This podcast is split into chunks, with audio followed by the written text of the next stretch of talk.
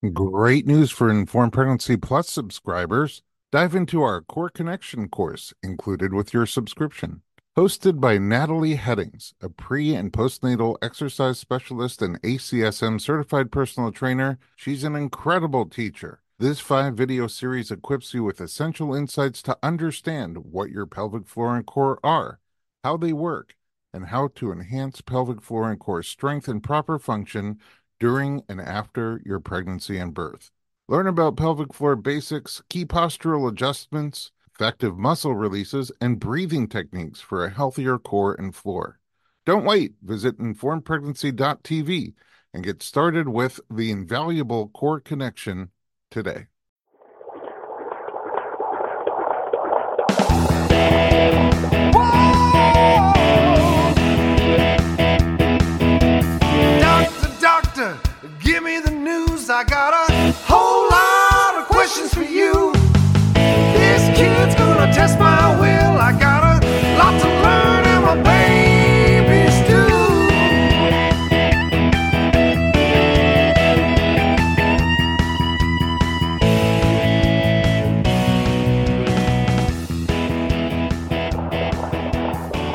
Welcome to the Informed Pregnancy and Parenting Podcast. I'm your host, Dr. Elliot Berlin. I've interviewed women in the past who have delivered both head down and breech babies vaginally and shared how those experiences differed for them. Today in the studio, we have a guest and her obstetrician who has delivered two breech babies the first, a cesarean breech birth, and the second, a vaginal breech birth after cesarean. Born in San Diego, California, our guest majored in biochemistry and cell biology at UCSD and then graduated from University of Southern California and now has a booming general and cosmetic dental practice in West Hollywood, right across the street from me. she and her husband have a two-year-old son and an eight-month-old daughter. Dr. Donna Lou, welcome to the podcast. Hi, thank you for having me. Pleasure. Nice to see you again. Yeah. Originally from Montreal, Canada, joining us today is an award winning OBGYN who completed his residency at Cedar Sinai Medical Center here in Los Angeles a short 37 years ago. And he continues to practice obstetrics and gynecology there today. He's one of the few remaining obstetrician who offers patients the option for vaginal breech birth in a hospital setting if they meet certain safety criteria. Dr. Barry Brock, welcome back to the podcast. Thank you. Glad to be here. We had you a little while back on an episode all about breech. Um, and then today we have a slightly different variation on that. So let's jump right in. Donna, you have two children and they were both breech. Let's start with your first pregnancy, and then after the break, we can talk more about your most recent birth. Um, at what point during your first pregnancy did you realize that your baby was breech? Oh, the whole time. You knew from the beginning? Yeah. I mean, with all the ultrasounds, baby was always breech. It really wasn't. How many ultrasounds did you do in your pregnancy? Um, I think at first, um, they space them out every six weeks or something like that, and then after that, um, as you get closer and closer to your due date, um, you know, you have the anatomy scan at um, 20 weeks, and then um, I think every two weeks, and then at, in the last, you know, So you did a lot of them. I did a. I feel like I did a lot, um, or maybe I just went to the doctor a lot. I'm not really sure. That was a long time ago. sure. Well, a lot has happened since then. That's true. That's for sure. But you uh, already early in the pregnancy, halfway through the pregnancy, were you asking about position or they told you, hey, the baby's breech? Um, they would mention that the baby's breech, but then it was never really a thing, uh, a concern because a lot of babies turn later on. So I really didn't think it was really an issue until probably uh, around 30, 32 weeks um, when my um, OB started becoming a little bit more concerned that that he was still breech. And at that time, you were with a different obstetrician, Yes. not, not Dr. Brock, who's here tonight. Um, do you remember if the they gave you options what to do? Yeah, he talked about um, doing an ECV um, and just trying to turn him also acupuncture, um, inversions, uh, things that I could do at home, just do it yourself at home, more or less. And then once the baby hit uh, 36 weeks, I believe, um, we would attempt to turn him. What was your birth plan up until that point? Um, just try to do an all natural vaginal birth if possible. But I was also warned by friends to take that birth plan and toss it out the door. Yeah. Um, I mean, so you weren't that married to the all natural vaginal birth? Um, Not really. I think as it got closer and closer to my due date, um, every week the baby was still breech, and I started to accept the inevitable. Mm-hmm. Yeah. What What of those things that was recommended to you by your doctor? What kind of things did you try? Um, I tried inversions, um, which is where um, and on spinningbabies.com. Um, so I tried basically um, hanging off my my sofa um, and then laying upside down on an ironing board, which I broke. Oh, really? Like while you were laying on it? yeah, I, I just heard a snap. Oh, is and that scary? Oh, it just broke, but didn't fall out from under you. No, no, no. It just bent. I just heard a big Oh, crack. Oh. Um, Do you use it for ironing? Not anymore. I don't know. I got a new one. I got you. No, because most people, when I tell them, hey, maybe you want to do the ironing board thing, either they don't have one or like, oh, I think I have one, but they don't really use them. Um, I don't iron a whole lot. I like to steam. It's just easier. It's more of a breech board. Yeah. Yeah. So you did the inversion. I did the inversions. Um, I did acupuncture and moxibustion. Had you done acupuncture before that? Yes, um, I did acupuncture um, to try and conceive, just to increase my chances, And you But- conceived. and I conceived. So it must work. Yeah, I did I did it both times. Oh, with both uh, babies? Yeah, Oh, cool. yeah. And then moxibustion is, you want to describe what that is? It's um, basically some mugwort root, and uh, it's an herb, and they roll it up, and they hold it um, close to your pinky toe, Yeah. and they hold it really close to your pinky toe until you feel this heat, basically almost almost burning, um, and it's supposed to send signals to your uterus somehow. Yeah, it's like Chinese medicine is an umbrella with a whole bunch of modalities underneath it. So there's acupuncture, there's moxibustion, there's Chinese herbs and other modalities. So the moxa is heating up acupuncture points instead of needling them. Mm-hmm. And um, did you feel like it, it generally, when people do it for 15 or 20 minutes, they usually report more fetal movement afterwards. The baby starts bouncing around. You know, I didn't, um, but I think it is worth noting that my um, amniotic fluid was on the lower side. You had like seven or yeah, something like that? Right. yeah. I think normal is like, f- More than that, 8 to 24 and I was just above whatever the lowest uh, value was. before they. uh, Before they start talking induction. Yeah, But you were early also at that point. You were doing these things at more like 34 weeks. yeah. So I think I started seeing you um, around 33, 34 weeks, and you gave me Dr. Brock's number. Um, and I had scheduled a consultation with him. But then you got a little surprise. Yeah, Before yeah. we get to that, um, let me ask Dr. Brock a few questions here. Um, at what, first of all, do you how many ultrasounds do you typically do in a normal pregnancy? Well, I start off with a first ul- ultrasound to diagnose pregnancy to make sure it's intrauterine. Mm-hmm. And then I'll get a, um, a round for nuchal fold around 12 weeks. Okay, And then structural ultrasound 20. around 18 to 22 weeks. And uh, then routinely I'll get one after 41 weeks. You have to check the fluid. Oh, so there's no 35, 36? No, I don't find I find advantage. A lot of patients want to get it done, and I do it for them, but I don't see how it changes my management unless I'm not sure the position. Right. Um, then I'll ch- want to check the position. So generally, you you check the position by hand. I check my hand. If I'm concerned, have any concerns, I will go ahead and get an ultrasound. A quick ultrasound in the office, not a formal one, just to make sure where the position is. Are newer doctors trained as well in hand palpation? Because they seem to Well, always they want seem to- 36. I want to do ultrasounds, but then ultrasounds, um, the insurance company pay for it. I guess maybe that's a little motivation there Oh, too. it's a little extra bump. no pun intended. Uh, so that's how many you do. At what point do you start noticing or looking out for breech presentation? Because Well- if you don't do one from 22 to 40 weeks, but you're palpating all the time by hand. I'm more concerned to get it to know by 36 weeks because at 37 weeks is when I'll try to turn the baby. So I want to know and I have to schedule it. So I have to know by 36 weeks.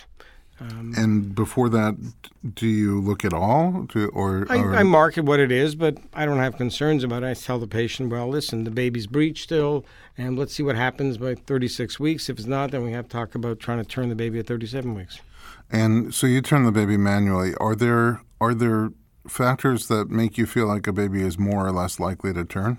Yes, obviously, um, biggest factor probably is the size of the fluid and the shape of the uterus. Um, I have a patient who came in today, and uh, she has um, bicornuate uterus, and um, the chance of turning is pretty small. Did I send her to you? I think Yeah. I did. And Okay. um, she also, unfortunately, the baby is really low, the butt. Okay. There's no way in heck this kid's going to turn. Okay. This butt's really deep in the pelvis, and she's a bicornuate uterus. Uh, most of the time, my bicornuate uterus, I find out when I, if I've done a cesarean section, that's when I find out. It's she happened to have this knowledge beforehand. They said, and Can you just talk about what a before. bicornuate uterus is so Um, the uterus forms sense? itself by two halves, as most of your body joined together. In her case, it didn't join all the way together, so you basically almost have two uteruses kind of stuck together, half of each. But it's a different shape, so the baby, it's not a round shape, um, so the baby has an ability to move around. And um, once it gets its butt ending stuck in the pelvis, it's not going to move around. Mm-hmm. This baby got its butt in there, and it's going to stay there. So it's going to either come out by cesarean section or vaginal breech delivery. So it's a healthy pregnancy, but is it kind of like a heart shape at the Yes. top where the there's a little dent in the middle? It's- So it there's can like, be, but usually when it's bicornuate, you- you'll when you do delivery, you have one side's very big and the other side may be very very small. I see. You know, it's So a dent in the beginning. compacted into one It's side. compacted one, and it's a dent in the beginning of the pregnancy. But as one side, it's only in one side, and the pregnancy grows, that side becomes much bigger, I see. and the baby just can't move around, healthy and fine.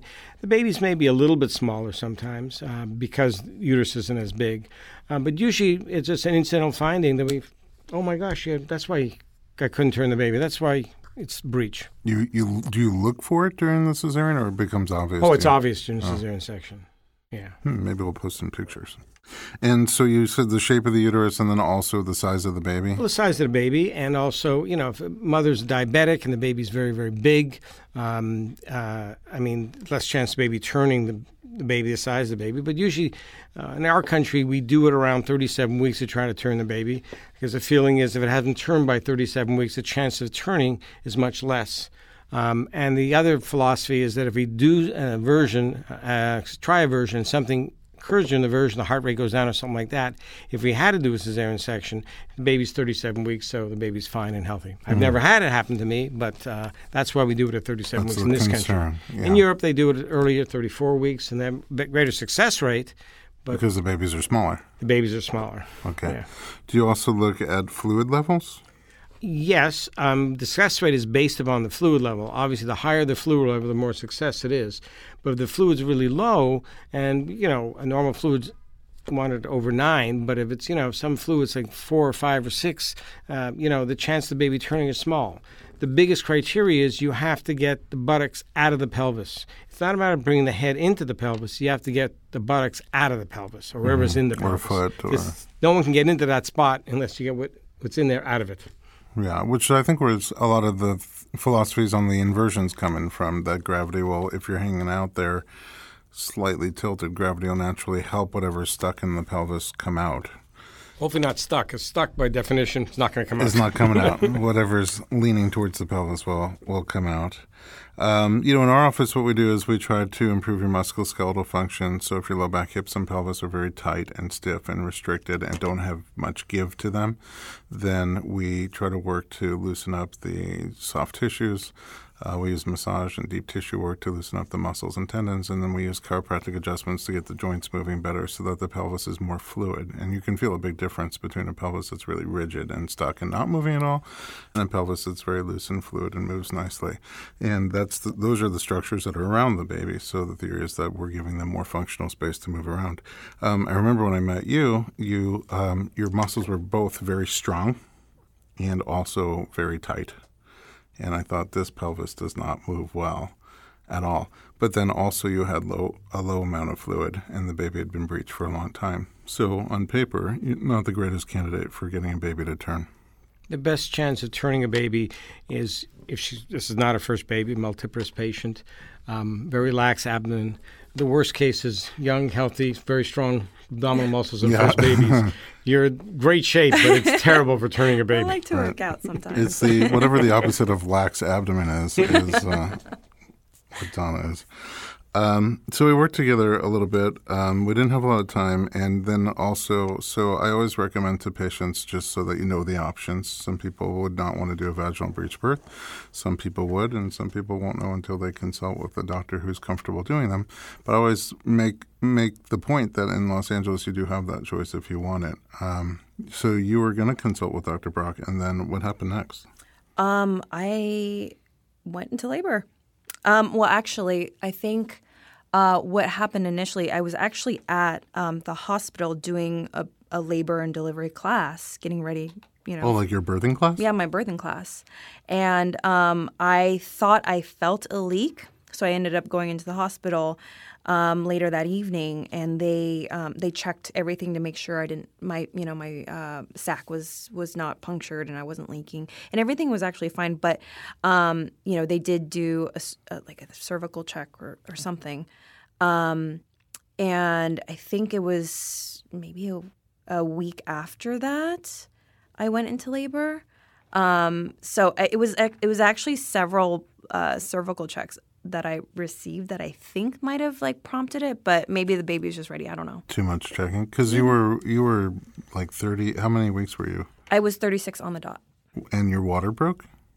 Uh, no, I just spontaneously went into You started labor. having contractions. Yeah, I'm not even sure if my labor broke because um, I got into a warm bath. Um, and Oh. and it actually did help alleviate the pain. I wasn't even sure I was in labor.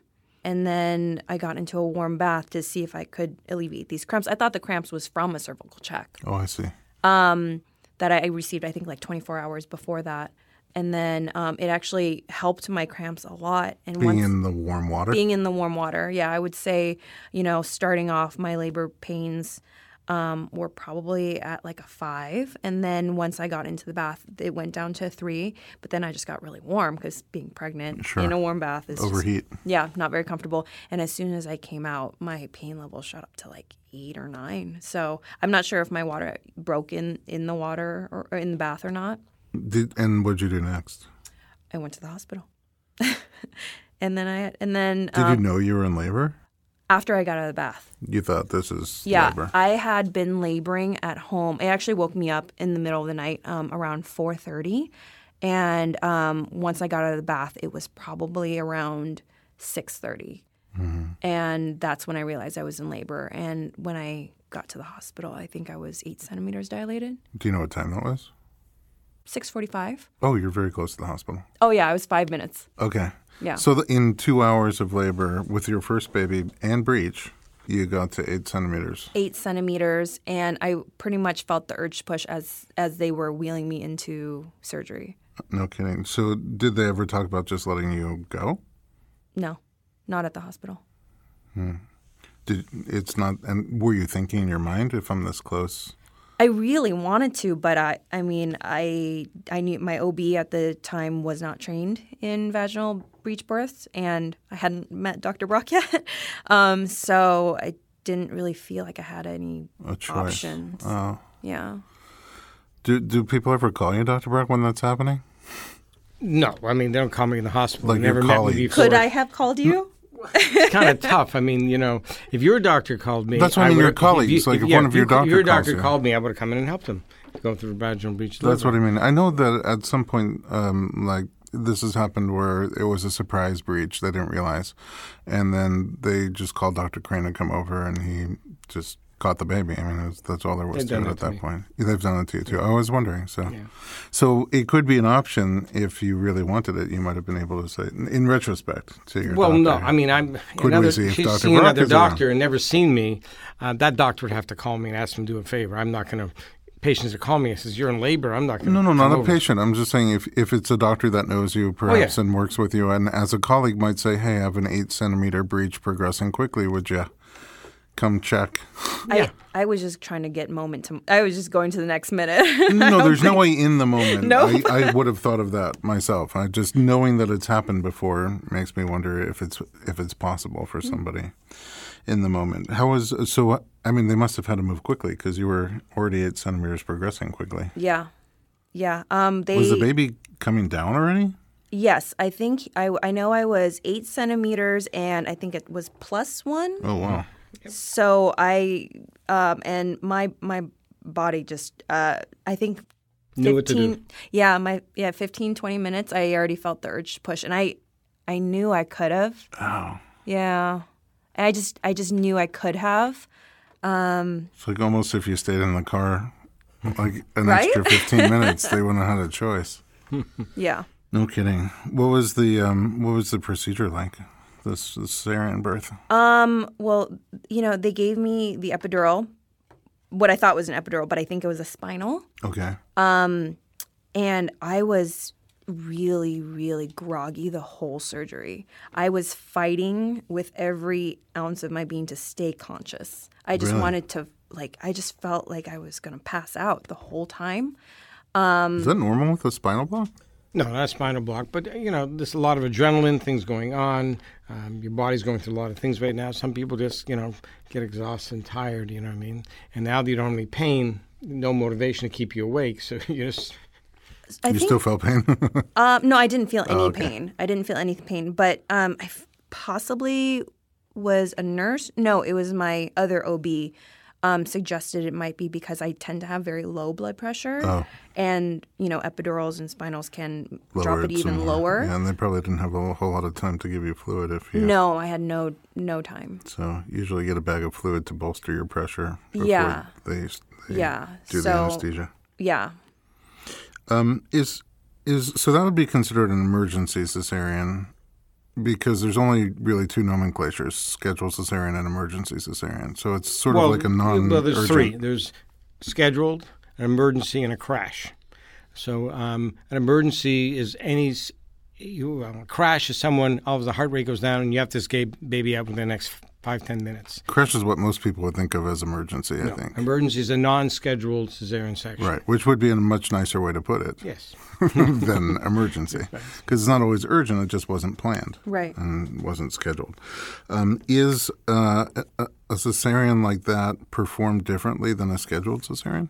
No, um, except for the fact that nowadays we, um, at least I've been doing for the last several years, is we give uh, an extra antibiotic, uh, zithromycin, so lowers your chance of infection, and we also do, if someone's in labor, give a vaginal prep, a betadine prep that we used to do for D and C's, things like that, and that's also shown to decrease the chance of getting an infection afterwards. Infection. Is a breech cesarean different than a head down cesarean? Well, um, yes, and somewhat, but um, you have the ability when you're doing a breech liver, you have to do the same maneuvers to get the baby out. You have to get the butt if you can, or the feet. But you have the ability, if you need more room, you just widen the incision on the uterus. That's you don't have that ability vaginally. Vaginally, right? So that makes a huge difference. But usually, if someone um, is a good surgeon, does these things, it's not a very difficult thing to do. But there'd be other conflicting factors, though. Someone may be a breech because you have a big fibroid there, and they may get in your way doing a cesarean section. But that's what an obstetrician is trained for to do. How was the recovery for you from your cesarean? Uh, it was pretty difficult. Um, I uh, definitely was given a lot of painkillers. You know, it, wasn't great. um, in the hospital, I was I was just throwing up a lot, and I'm not somebody who gets a lot of. Not, I'm not someone who I never got any morning sickness, um, and I was just throwing up um, constantly, even with water, and I just couldn't. I could not even stand up straight. Wow. Um, I just felt like my incisions were just would pull every single time I try to stand up straight. So I was walking around hunchback, for how long? um at least a week and a half. Wow. Yeah. Um, and then I think after That just with everything else new going on, it seems like not the ideal state. yeah, and I'm not somebody who likes to sit down. I know that a lot. about you. I just really felt the need to clean my house when I got home. Obviously, your child also doesn't want you to sit down, too. That's right. That's true. There's a lot of work to do That's true too. Um, so it was a lot of it was it was pretty difficult. All right. Um, I would like you have a, a less than one year old now. Yes, eight and- months. Eight month old. And um, we're going to take a little break. And when we come back, we'll find out more about your second pregnancy and birth. Stay tuned to the Informed Pregnancy Podcast.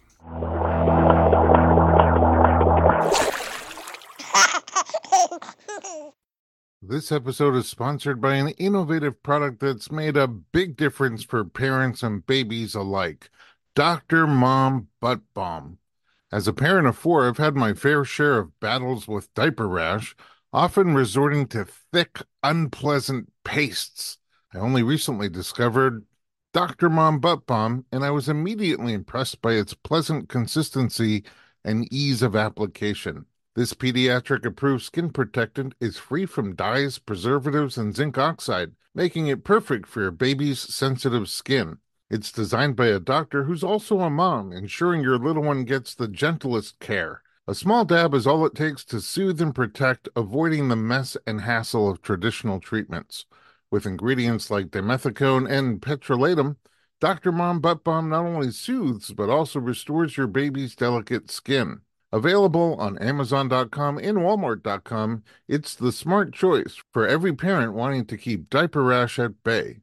Remember, with Dr. Mom Butt Balm, nothing comes between you and your baby, not even diaper rash.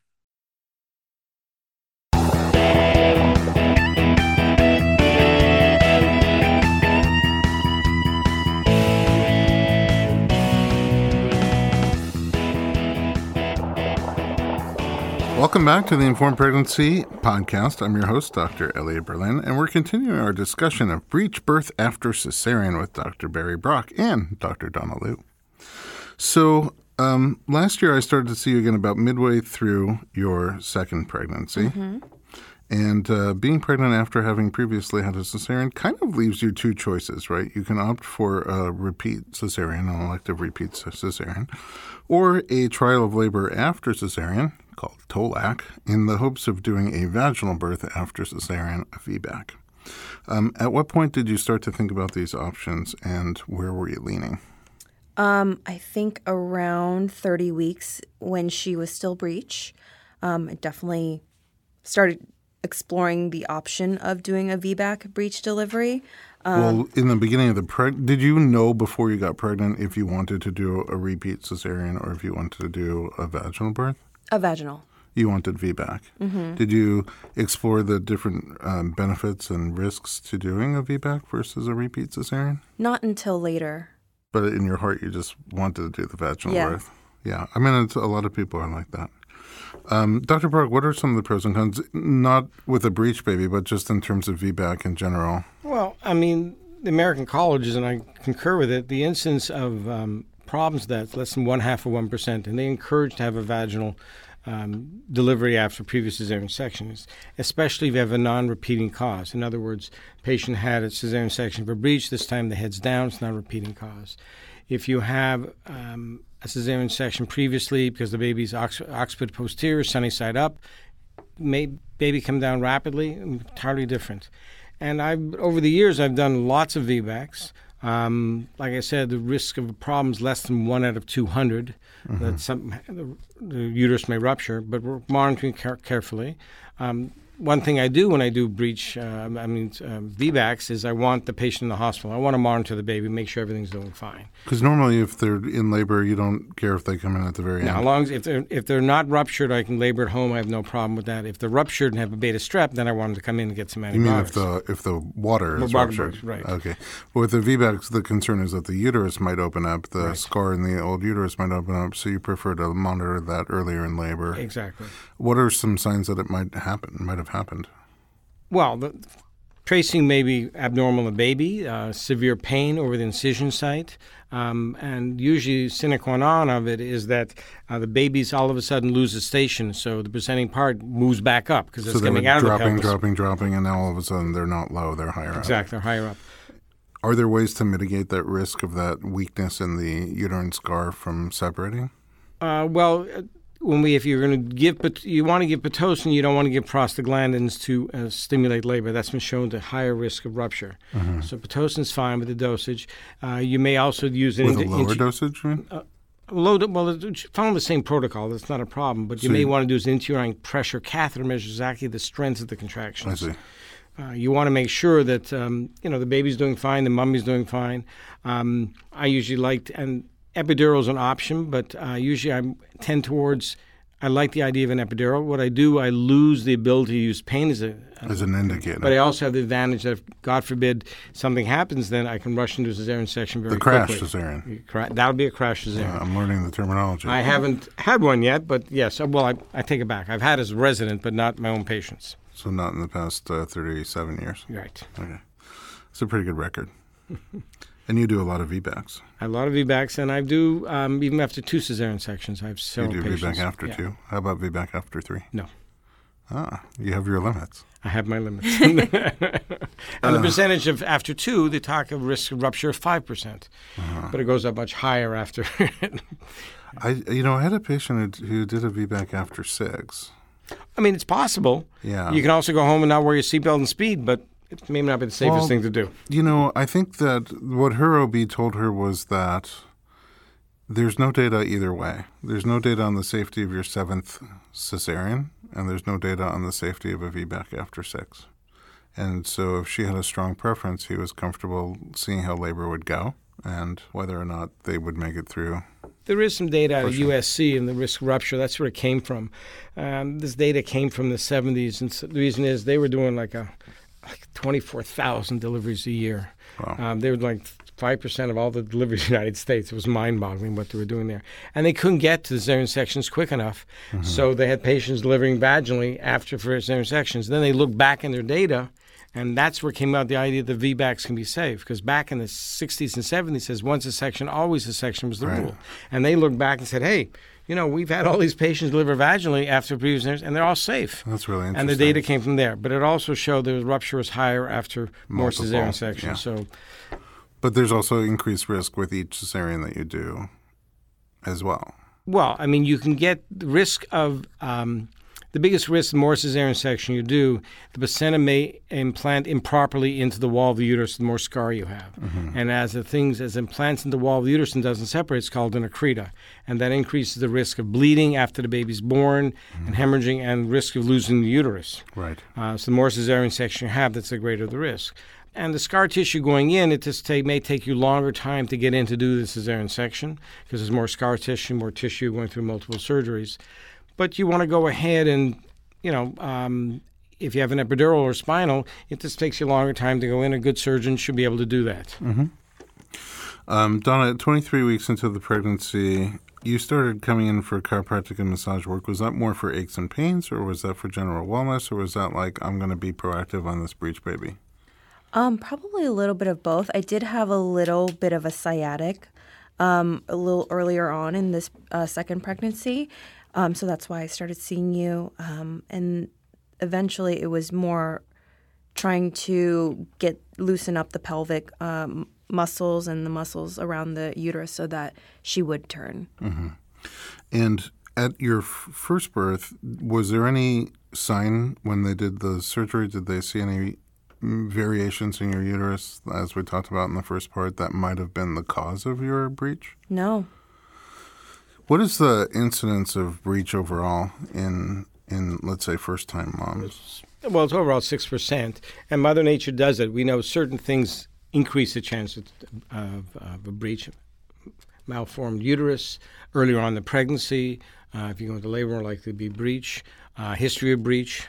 Um, So history of breech increases the chances of being breech again, even if there's none of the malformation. Yeah, Ah. slightly, but you know, it kind of makes sense. You know, what caused it? We don't know what caused it the first time. Obviously, Mother Nature. The thing. Obviously, that's the uterine things, of extra outside the uterus fibroids that change the shape of it. Uh, unfortunately, other things going on, abnormalities of the baby sometimes, but a lot of times. This is with ultrasound. It's much more effective, and you can pick out those things. There's um, marked abnormalities that babies have that we can know that can cause baby to breech, but a lot of times you can pick that with an ultrasound, so it's not a problem. So in both of your pregnancies, you were breached from very early on. Mm-hmm. You saw it early on. You and the second one did more things early on to try to Yep. give your baby more space to turn. And actually, it sort of felt like your baby had room to turn. a little bit more, I would say. Towards the end, I mean, you had more fluid. Yeah. Not not that much.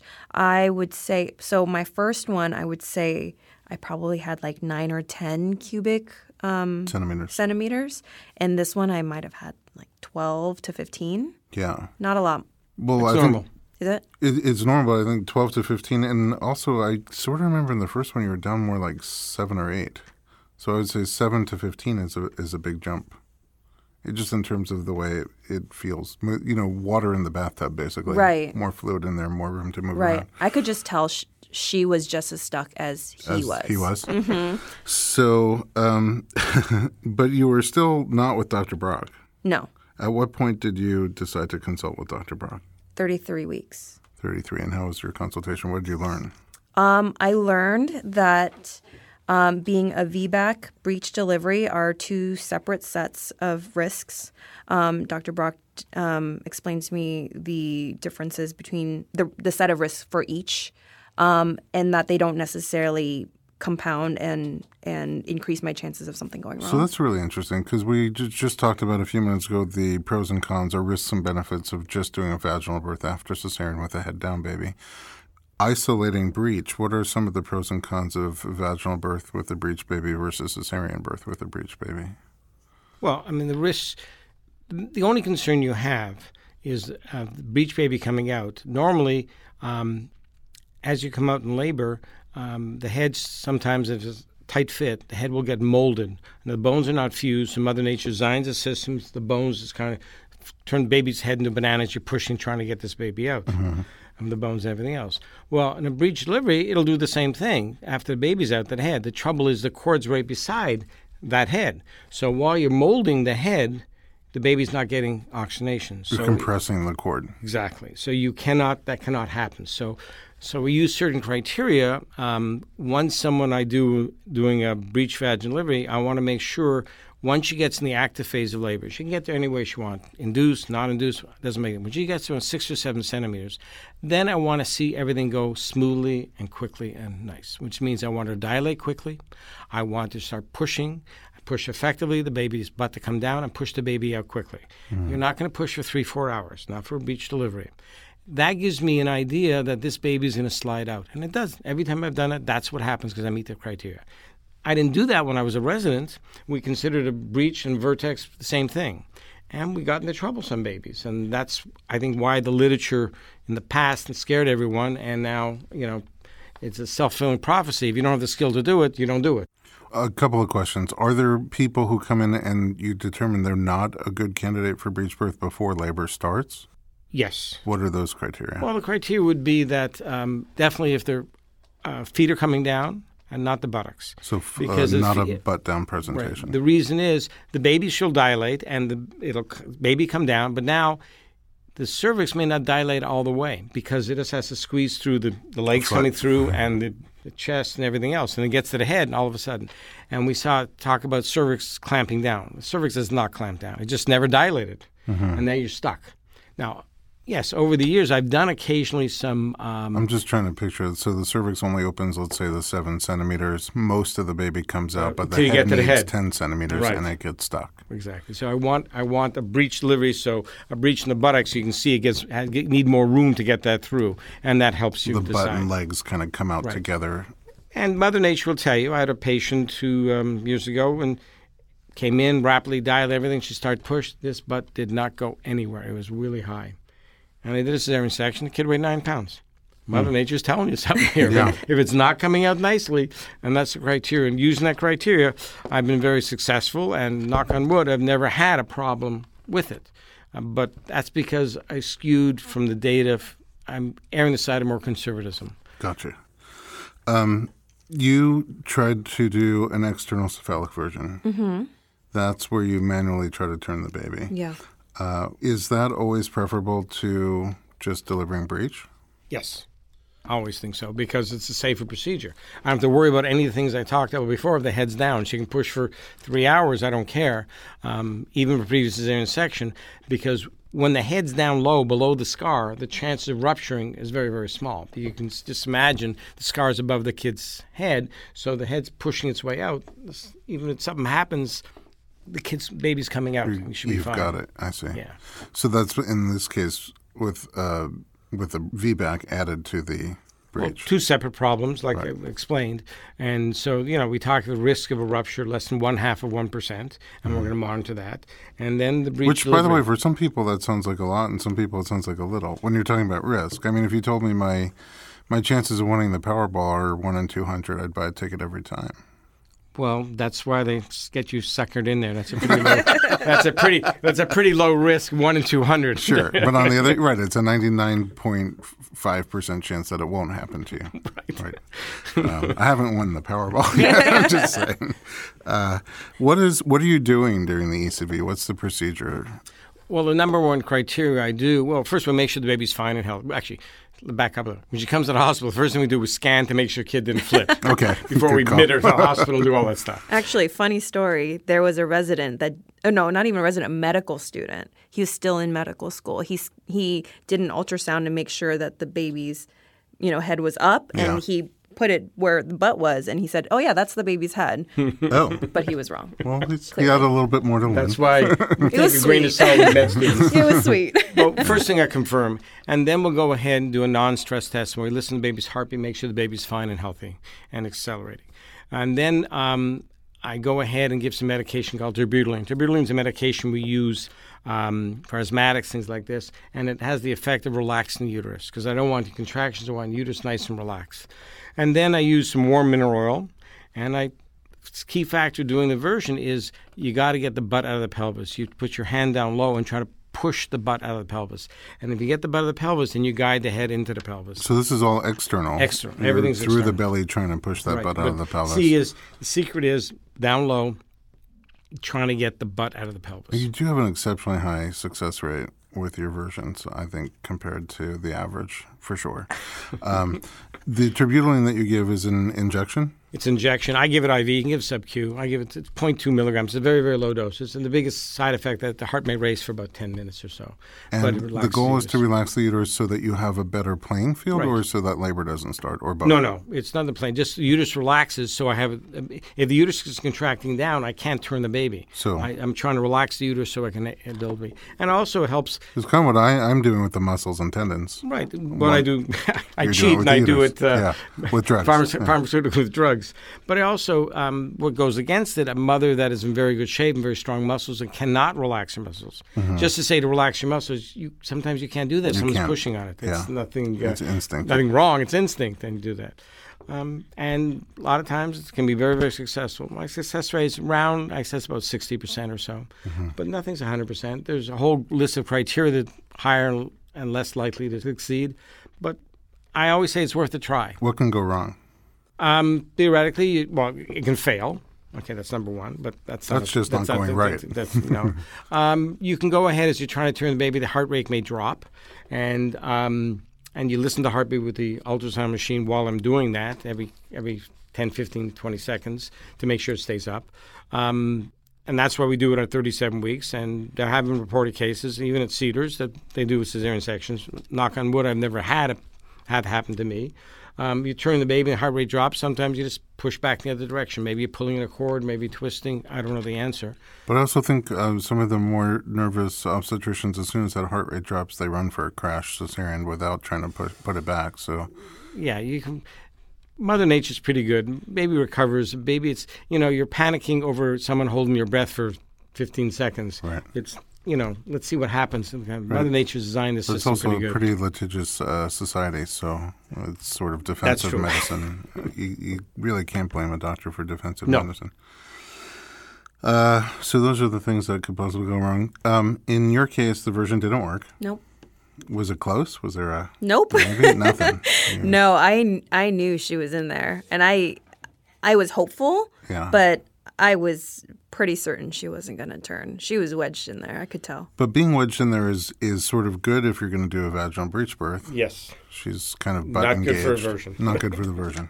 Okay, so that left you with really two choices: repeat cesarean or vaginal breech after cesarean. Mm-hmm. Was did you weigh the options back and forth? I did. I did. Um, but it was, I, I just felt like the risk of a VBAC breech delivery was worth it. I, it definitely made me nervous. I, a lot of my family um, was nervous, Nervous? for me. Okay. They were very nervous for me, more than I was. Um, but I I feel like I felt like I could really trust my own body, and I knew what I was capable of, and I knew I could do it. Did it make a difference that the first birth was so quick? I mean, is that sort of a That makes it good sign? very, very good. That makes you very um, more likely for having a VBAC, and also makes everything to the size and the pelvis. It all fits together. It would slide out, and this is what happened. How did your second labor start? Dr. Brock actually uh, more or less induced me with a membrane strip. what is a membrane strip? I, um, you go ahead do, do an examination and you put your fingers in the opening of the cervix and you sweep with your finger, and that separates the uh, membranes a little bit from the uh, cervix. And The it bag also of makes water? Well the bag the bag of water is the other side of the membrane, so you don't break the water. Right. So you're you're just moving the membrane, which is holding you're the water. separate, yeah, and you're separating. That stimulates things and put out prostaglandins and bring on labor. Okay. Did it bring on labor for you? Uh, yeah, I actually, well, I was cr- I was cramping for the rest of the afternoon, the evening, and then um, I had also that night. I even um, had sex, and I um, used some. Uh, what? Deliberately because you wanted to go into labor? Yes. Okay. yes, um, I did not feel like. But I was, uh, I'm all creepy. How about you, honey? Um, but but wait, this is also you were going out of town, I, I don't remember. yes, if I remember he was going out of town, and which like, would leave you no options, really. yeah, You- well, C-section. Well, I was just saying, would leave you no vaginal birth Correct. option. So, if you were going to have the choice for a vaginal birth, you needed to move some things along, which is why all these things I think came into play. for. Mm-hmm. Right, S- right. So that evening, I also um, had sex with my husband, and then I um, had I took some uh, evening primrose oil, Uh, orally, uh, orally and also vaginally. vaginally, both. I was just hitting it from all different everything angles, you can think of. Mhm. and it worked. The next morning, my cramping slowly turned into just these little contractions that were very, very mild. It almost just felt like a twitch. Um, and but they were really regular for every ten minutes, and at times they just disappear. And where did it go from there? Um, I think I came and saw you. I wasn't. I wasn't even sure if I was in labor. In labor or not? I Yeah. remember that. Yeah. Um, and just to prep my body and loosen up everything um, for a vaginal breech delivery if it got to that point. Um, and then, I was one step after evening primrose. yeah. um, and then uh, that evening, my labor actually stalled around seven, eight o'clock. Um, it's That was almost 24 hours after everything began. yeah, and it almost stalled. And Did it ever get un- like more than twitchy for you during it that got, time? it got slightly uncomfortable, but not to the point where I felt like I was in labor. It definitely was not active labor. Um, so, knowing that he was about to go on vacation, I jumped on a yoga ball and just started rolling around on it as much as I could. And actually, it did jumpstart my labor. So, that was probably around eight o'clock. I jumped on the yoga ball, and we ended up going to the hospital probably around 10 o'clock. Two hours again? Yeah. Uh-huh. Yeah. And I was, uh, when I got to the hospital, I was four centimeters dilated. And I was really excited because I knew that I could spend the rest of my labor comfortable because I was getting an epidural since Dr. Brock wanted me to. So, and after the epidural, you didn't feel too much? Oh, it took me a long time to get the epidural. Oh, it took a while. So you Yeah. labored there for a bit. I well, my Because you my, wanted to wait, or they just No, no, I was in triage, um, and my water broke in triage. oh, and about 45 minutes after I got there, and the nurse checked me, and I was 10 centimeters. oh wow. Yeah, I, When I you got your epidural, no, I'm still in triage. They haven't even admitted me I'm into the saying, you- hospital. oh, you were ten centimeters, but still didn't have an epidural. No, Okay, and they but you like the epidural for the vaginal Well, breech birth. Because if I have, to, I have to manipulate and move things around, I don't want the mother in pain. Right. Because if she moves up the table, that's the worst Right. thing that can happen. Sure, but even if it's moving that quickly, as a- If it, whatever happens, if it happens, it's, you know. Right, you don't- gotta- you may I'll not have a it. chance. You don't have the Okay. chance, you know. oh, so you did your most almost all your labor with no epidural. Um, I went to 10 centimeters, yeah, pretty much within 45 minutes. Um, and then all the anesthesiologists were busy Oh, for about another hour and a half. oh, no kidding. So you s- sat at ten for a while Yeah, until it all came together. Mm-hmm. How was pushing for you? it's 15 minutes. Quick. I wasn't. I've just heard these horror stories about, you know, women pushing Well, for. you dilated very rapidly. You had a previous got up to eight centimeters. You were the kid wasn't huge. You had a great chance for quick, easy delivery. yeah. Sweet. Or do you do things differently when you're attending the breech birth? I mean, epidural is one because I know that you know normally don't you don't care if your cli- clients have epidural or not. Right. W- I mean, differently how? I mean, I don't know. Um, are there ways that you attend a, a breech birth well, differently? I make sure I'm there. That's the number right one. I mean, um, Thank you for that. you know, I, I have to. Takes me some time to get in. I'm not there in five minutes. It takes me, you know, depends what time of day, and night, day, the sure. traffic, and everything else to get there. But yeah, once you go in there, it's similar to delivery. You start pushing. I'd set things up in the room, and you're not setting things up in the cesarean section room because, like I said before, you have to deliver. Once you're committed to delivering vaginally, and the feet are out, you have to deliver vaginally. There's no option. You can't put the baby back in. But you said during the c- cesarean breech birth, if the head's not coming out, you just make a wider incision, but you can't do that vaginally. So what would you do if the head was having trouble coming through? You use forceps. Regular forceps? No, Or there's specially designed forceps for breech delivery called Piper forceps. okay, so you have Piper forceps Yeah, whenever you do a breech room. birth. And and if I use my criteria, I haven't used those in many many years because if I use the criteria, everything go quickly. You usually don't need them. You don't need them because the baby just I comes just out. like be prepared, Boy Scouts, and have them there. But so when you trained as a resident, breech birth was happening regularly. Well, six percent. But I'm saying vaginal breech birth was happening regularly. They didn't shuffle everybody over to a scheduled cesarean like we Correct. pretty much do now. Um, but now we don't do them that often, so uh, it's it's kind of rare for residents to get exposure to a breech birth. I know. Did you have a residents in the room with you? No. I just had a couple nurses. I hadn't, you know, it was just a few nurses and you. I don't remember. Usually the residents quick. are popping into watch. No. Usually some, but I, I don't, remember I was I was doing uh, doula work at a birth a breech birth with you, and um, it was like three o'clock in the morning on a Sunday morning, and I was just sort of helping mom. She had been unmedicated because she progressed so quickly, and I think maybe you did a pudendal nerve block, but she she was not numb, so we were breathing and coaching, and uh, right up until the point you came in the room, it was her and her husband and a labor and delivery nurse and me and her friend. Um, and I really wasn't paying attention on what was going on behind me. She was totally comfortable with residents coming in, with nurses coming in to watch and see and get experience. Um, and she's also, I think, blind as a bat without her glasses, so she didn't really know what was going on in terms of people gathering. But I turned around at some point, and I swear there must have been 20 people in the room there. And I was even trying to figure out who they were based on their, you know, like the color of their scrubs. There were some labor and delivery nurses, some NICU team, some residents. I'm pretty sure there were two helpful Honda guys. I'm not sure how they got in there. It was just like everybody wanted to come see this vaginal breech. well, birth. I mean, you have five neonatal, neon- neonatology team there for breech deliveries. Oh, it's just in some- case. Just in case. And there was, mm-hmm. They come with a team of five of them because the neonatologist, the resident, a respiratory therapist, in case. Mm-hmm. They're always there for breech delivery. That's part of the protocol in case something needs to resuscitate the baby.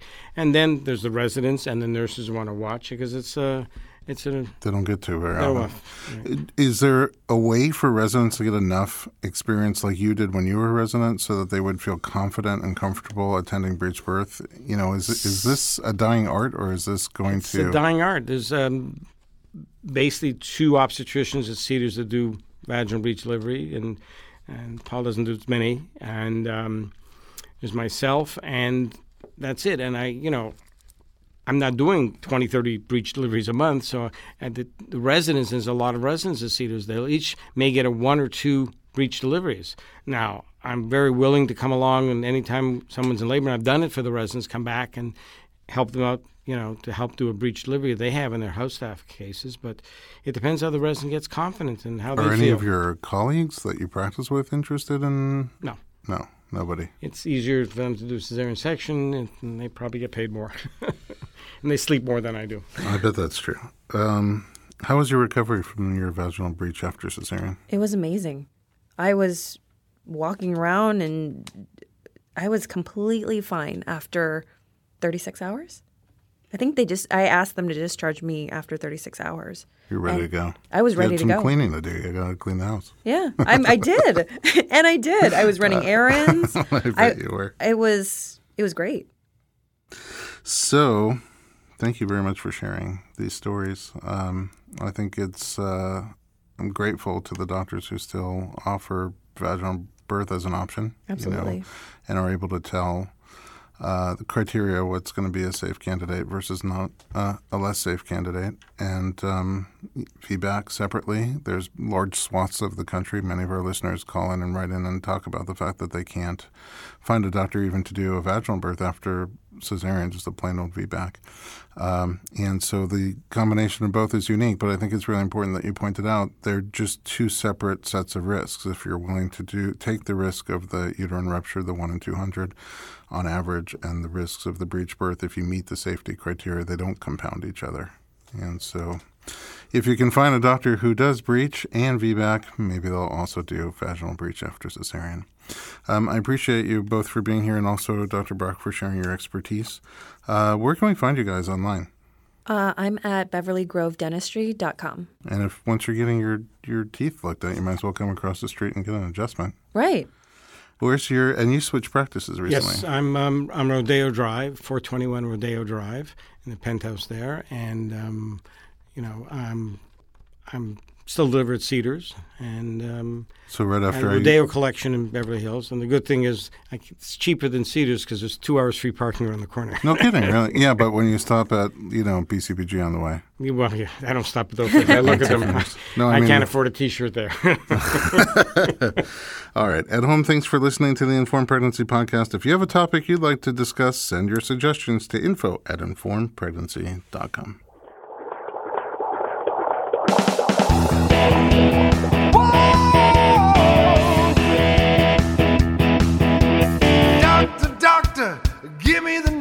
I got